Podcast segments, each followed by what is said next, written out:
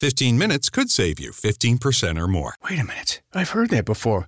That's the note Jeremy wrote to me in my yearbook in the sixth grade. How'd you even know that? Because it's from Geico. Yeah, yeah, wait, here it is. Dear Luke, have a great summer. P.S. 15 minutes could save you 15% or more. Love, Jeremy. Geico's had this tagline for years because we help save people money. So wait, you're saying Jeremy copied you? yeah, that actually does sound like something the J-Man would do. Geico. 15 minutes could save you 15% or more. Ciao a tutti e benvenuti al Forza Italia Podcast. Questa è una puntata che mi è venuta in mente in maniera completamente estemporanea, nel senso che dovevo eh, fare la terza puntata del discorso sulle Olimpiadi, o meglio, quello che è successo durante l'infortunio. In questo momento non me la sento, sto facendo un po' di ricerca anche per le date e tutto, ma soprattutto non è un argomento di cui voglio parlare in questo momento qui, però vi ringrazio, vi ringrazio soprattutto perché la seconda puntata sul post Olimpiadi ha avuto un grandissimo successo, ci sono un sacco di voi che mi scrivono, un sacco di voi che mi parlano di persona. Eh, questo podcast è, è molto piccolino come, come ascolti, però come vi ho già detto io lo faccio principalmente per me ed è piacevole comunque sapere che vi piace. A riguardo di questo, eh, un po' di tempo fa ho rivisto un film eh, che avevo visto nel 2014, mi pare, quando era uscito, cioè uh, Birdman. E poi, fatalità, in, in, serie ho visto un film e uno spettacolo che mi riportano più o meno sempre al, allo stesso discorso, e cioè quello dell'identità. Ed è di questo che, che voglio parlare oggi. Voglio parlare di, di identità in senso lato. Partiamo da Birdman. Questo discorso qui rilassati. Rilassati, non Sì. puoi fare questo a me. A te. No, smettila, sai benissimo di cosa Ah, sto certo, parlando. stai parlando di te. Ah, Dove sarebbe la novità? Vuoi dire fai per caso a sempre. parlare di me? Senti, io non me lo sognerei mai. di fare una cosa importante. Questo non è importante. È importante per me. Ok? Forse non per te o per i tuoi cinici amici la cui unica ambizione è stare su Facebook. Invece per me. Questa è, santo Dio, questa è la mia carriera. È la mia chance finalmente di fare qualcosa che conti davvero. Che conti davvero per chi? Tu ce l'avevi una carriera, papà, prima di quel terzo fumettone di film. Prima che la gente si dimenticasse chi c'era sotto quel costume da uccello. Stai facendo una commedia basata su un libro scritto 60 anni fa per un migliaio di vecchi rincoglioniti bianchi, la cui preoccupazione è dove andarsi a prendere un dolce e un caffè a fine serata. L'unico interessato a questa merda sei tu. E adesso ammettilo, papà, qui non c'entra assolutamente niente l'arte. Tu stai facendo questo perché vuoi sentirti di nuovo importante. Bella, sai che c'è? Là fuori c'è un mondo di persone che lottano per sentirsi importanti ogni giorno. Ma per te tutto questo non esiste. Accadono cose in questo mondo che tu ignori. Un mondo che per la cronaca si è già dimenticato da un pezzo di te. Insomma, che cazzo sei tu? Tu odi i blogger, ti fa schifo Twitter, non sei neanche su Facebook, è pazzesco. Sei tu quello che non esiste.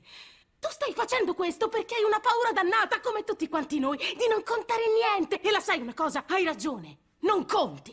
Non è così importante, ok? Tu non sei importante, facci l'abitudine. In questo discorso Emma Watson, che interpreta la, la figlia di, di Birdman, spiega a suo padre il fatto che ciò che per lui è, è- è importante, è fondamentale, cioè la sua carriera e comunque quello che lui pensa che sia importante anche nel come si fa vedere dalle altre persone, cioè quello che pensa che la gente pensi di lui, in realtà probabilmente non è così e che ognuno è così occupato a pensare a se stesso, a pensare alla propria vita, che alla fine non gliene frega niente di quello che Birdman fa. Questo inizio così eh, incasinato, perché mi rendo conto che non mi sto spiegando bene, è per spiegarvi che alla fine ciò che noi vediamo di noi stessi spesso non è quello che vedono gli altri e allo stesso tempo ciò che noi siamo spesso non esce e viceversa ciò che gli altri si aspettano o vedono in noi molto spesso non è quello che noi siamo veramente. Un altro film che vi consiglio di vedere che ho visto non molto tempo fa e che è veramente bello è, è The Last Duel, un film di Ridley Scott che cercherò sempre di, di- di non spoilerarvi il tutto. Narra di un duello medievale, una storia realmente accaduta, visto però da tre punti di vista o meglio, il fatto che porta al duello eh, è visto da tre punti di vista. È visto da un cavaliere, è visto da un altro cavaliere ed è visto dalla dama diciamoci che si contendono questi due cavalieri. Ovviamente la storia è un pochino più complessa di ciò, però è interessante notare come eh, i tre punti differenti di vista eh, differiscano anche un bel po'. In questo poi gli attori sono strabravi perché insomma rendono più o meno le stesse scene del film con sfumature differenti che cambiano un bel po' eh, appunto il risultato finale.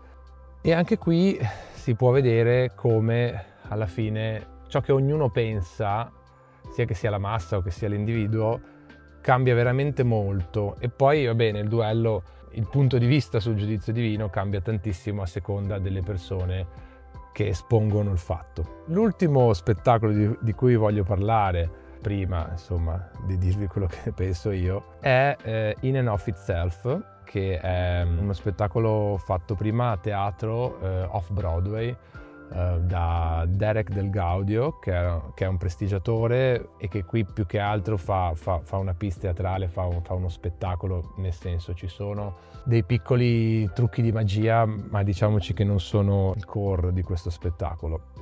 Il core di questo spettacolo invece è appunto l'identità. Lui chiede alla gente all'inizio di, di prendere dei pezzettini di carta con scritto uh, io sono e poi non lo so, ad esempio uh, un lavoratore oppure io sono un pensatore, un, io sono pazzo, io sono solo, io sono felice. Quindi ci sono eh, un sacco di attributi a questo I am e poi sviluppa tutto lo spettacolo sull'identità di se stesso, l'identità del pubblico e ci sono vari colpi di scena. E ancora una volta parla del fatto che la definizione di se stessi è data dagli altri fondamentalmente, quindi lui magari credeva di essere qualcuno, ma qualcun altro gli ha detto di essere un'altra persona e alla fine lui lo è diventata. E quindi quello che io di cui voglio parlare oggi molto velocemente è ciò che noi siamo viene definito dalla società o meno? È importante che noi siamo noi stessi per noi stessi? È importante che il nostro vero io venga fuori o è più importante ciò che vede la società? Io per molti periodi della mia carriera sono stato visto come un campione come vi ho già detto nelle puntate precedenti, in realtà mi sentivo eh, molto insicuro, mi sentivo, avevo quella famosa sindrome del, dell'impostore, diciamoci, nonostante a tutto il mondo fosse palese che era uno dei più forti del mondo. Abbiamo visto eh, recentemente alle Olimpiadi la questione del, dell'estremo stress eh, provato da Simone Biles eh, che l'ha portata a ritirarsi proprio perché aveva, come si dice appunto, una crisi di identità. La crisi di identità è quella che hanno anche eh, molti atleti che si ritirano o molti atleti che quando perdono le gare, ma immagino avvenga anche nel mondo del lavoro, che quando insomma non ci va qualcosa bene, noi pensiamo di non valere nulla, ma in realtà è solo il nostro lavoro che va male o solo un ambito della nostra vita che va male e noi magari rimaniamo, anzi sicuramente rimaniamo la stessa persona. Quindi quello che io voglio capire, quello che io voglio domandarmi oggi è, è così importante ciò che ci definiscono gli altri o meno? In un mondo come quello di oggi, dove, dove le etichette la fanno da padrone, le vite finte che vediamo nei social, questa pressione sociale altissima che io devo dire ho avuto sempre la fortuna di, di, di, non sentire molto. Io sono sempre stata una persona forse controversa perché alla fine ho sempre seguito la mia strada. Eh, a volte sono stato, diciamoci, alla moda, a volte sono andato completamente controcorrente, però posso dire di aver sempre avuto una mia identità. Mi sono trovato, come ho già detto, in momenti un po' di crisi, soprattutto durante, durante il mio infortunio, perché alla fine per tutta la vita avevo fatto scherma e stavo capendo che, che in quel momento lì le cose potevano finire. E poi in realtà questo mi ha portato a crescere, mi ha portato a capire che, che, che la, la, mia vita era altro e mi ha portato a diventare, penso, un uomo più completo, però vabbè, di questo parleremo nella puntata a riguardo eh, dell'infortunio. Uh, detto ciò, io volevo semplicemente aprire una piccola parentesi. Questa qua è una puntata molto veloce. Oggi una, una domenica pomeriggio di una settimana pesantissima per me. E ne arriveranno un paio di, di ancora più pesanti.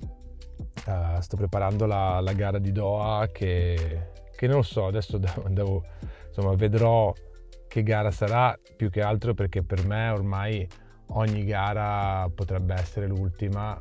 Adesso sembra che io sia in fin di vita. In realtà no, ovviamente vista l'età e vista la situazione in cui mi trovo, la mia carriera da atleta non so dire quando, però prima o poi finirà e naturalmente insomma questi qui sono discorsi che mi saltano alla testa e quindi non so, magari fatemi sapere tramite i miei social o tramite i commenti cosa pensate. Uh, di questo discorso sull'identità e se avete visto questi spettacoli che, che ho citato. Uh, secondo me li dovreste vedere. Tutto qui, questo qui era un mini podcast solo per farvi pensare al fatto che è più importante come vi vedete voi o è più importante come vi vede la società? È più importante chi siete o quello che dicono gli altri? Il vostro lavoro vi definisce o meno? Cos'è importante nella vostra vita?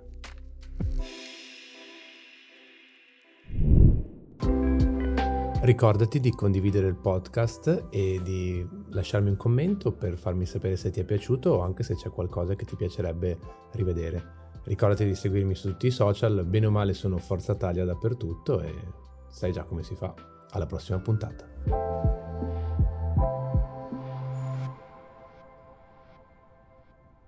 Family. It looks a little different for everyone. For some, it's mom and dad. For others, roommates who feel like family. And for others, it's your significant other, their golfing buddies, your children, a high school soccer team starting lineup, and oh, look, they're all taking you up on the offer to stay for dinner, really testing the limits of that phrase the more the merrier. But no matter where you call home, Geico makes it easy to bundle and save on home and car insurance. Easier than making three frozen pizzas and assorted frozen veggies into a cohesive meal. At Walgreens, we know February is the season for L O V E. It's also something sweet for your sweetheart season. Or my favorite, wait, that's today's season? Or the just found out my kid has a crush season. Good luck, Mom.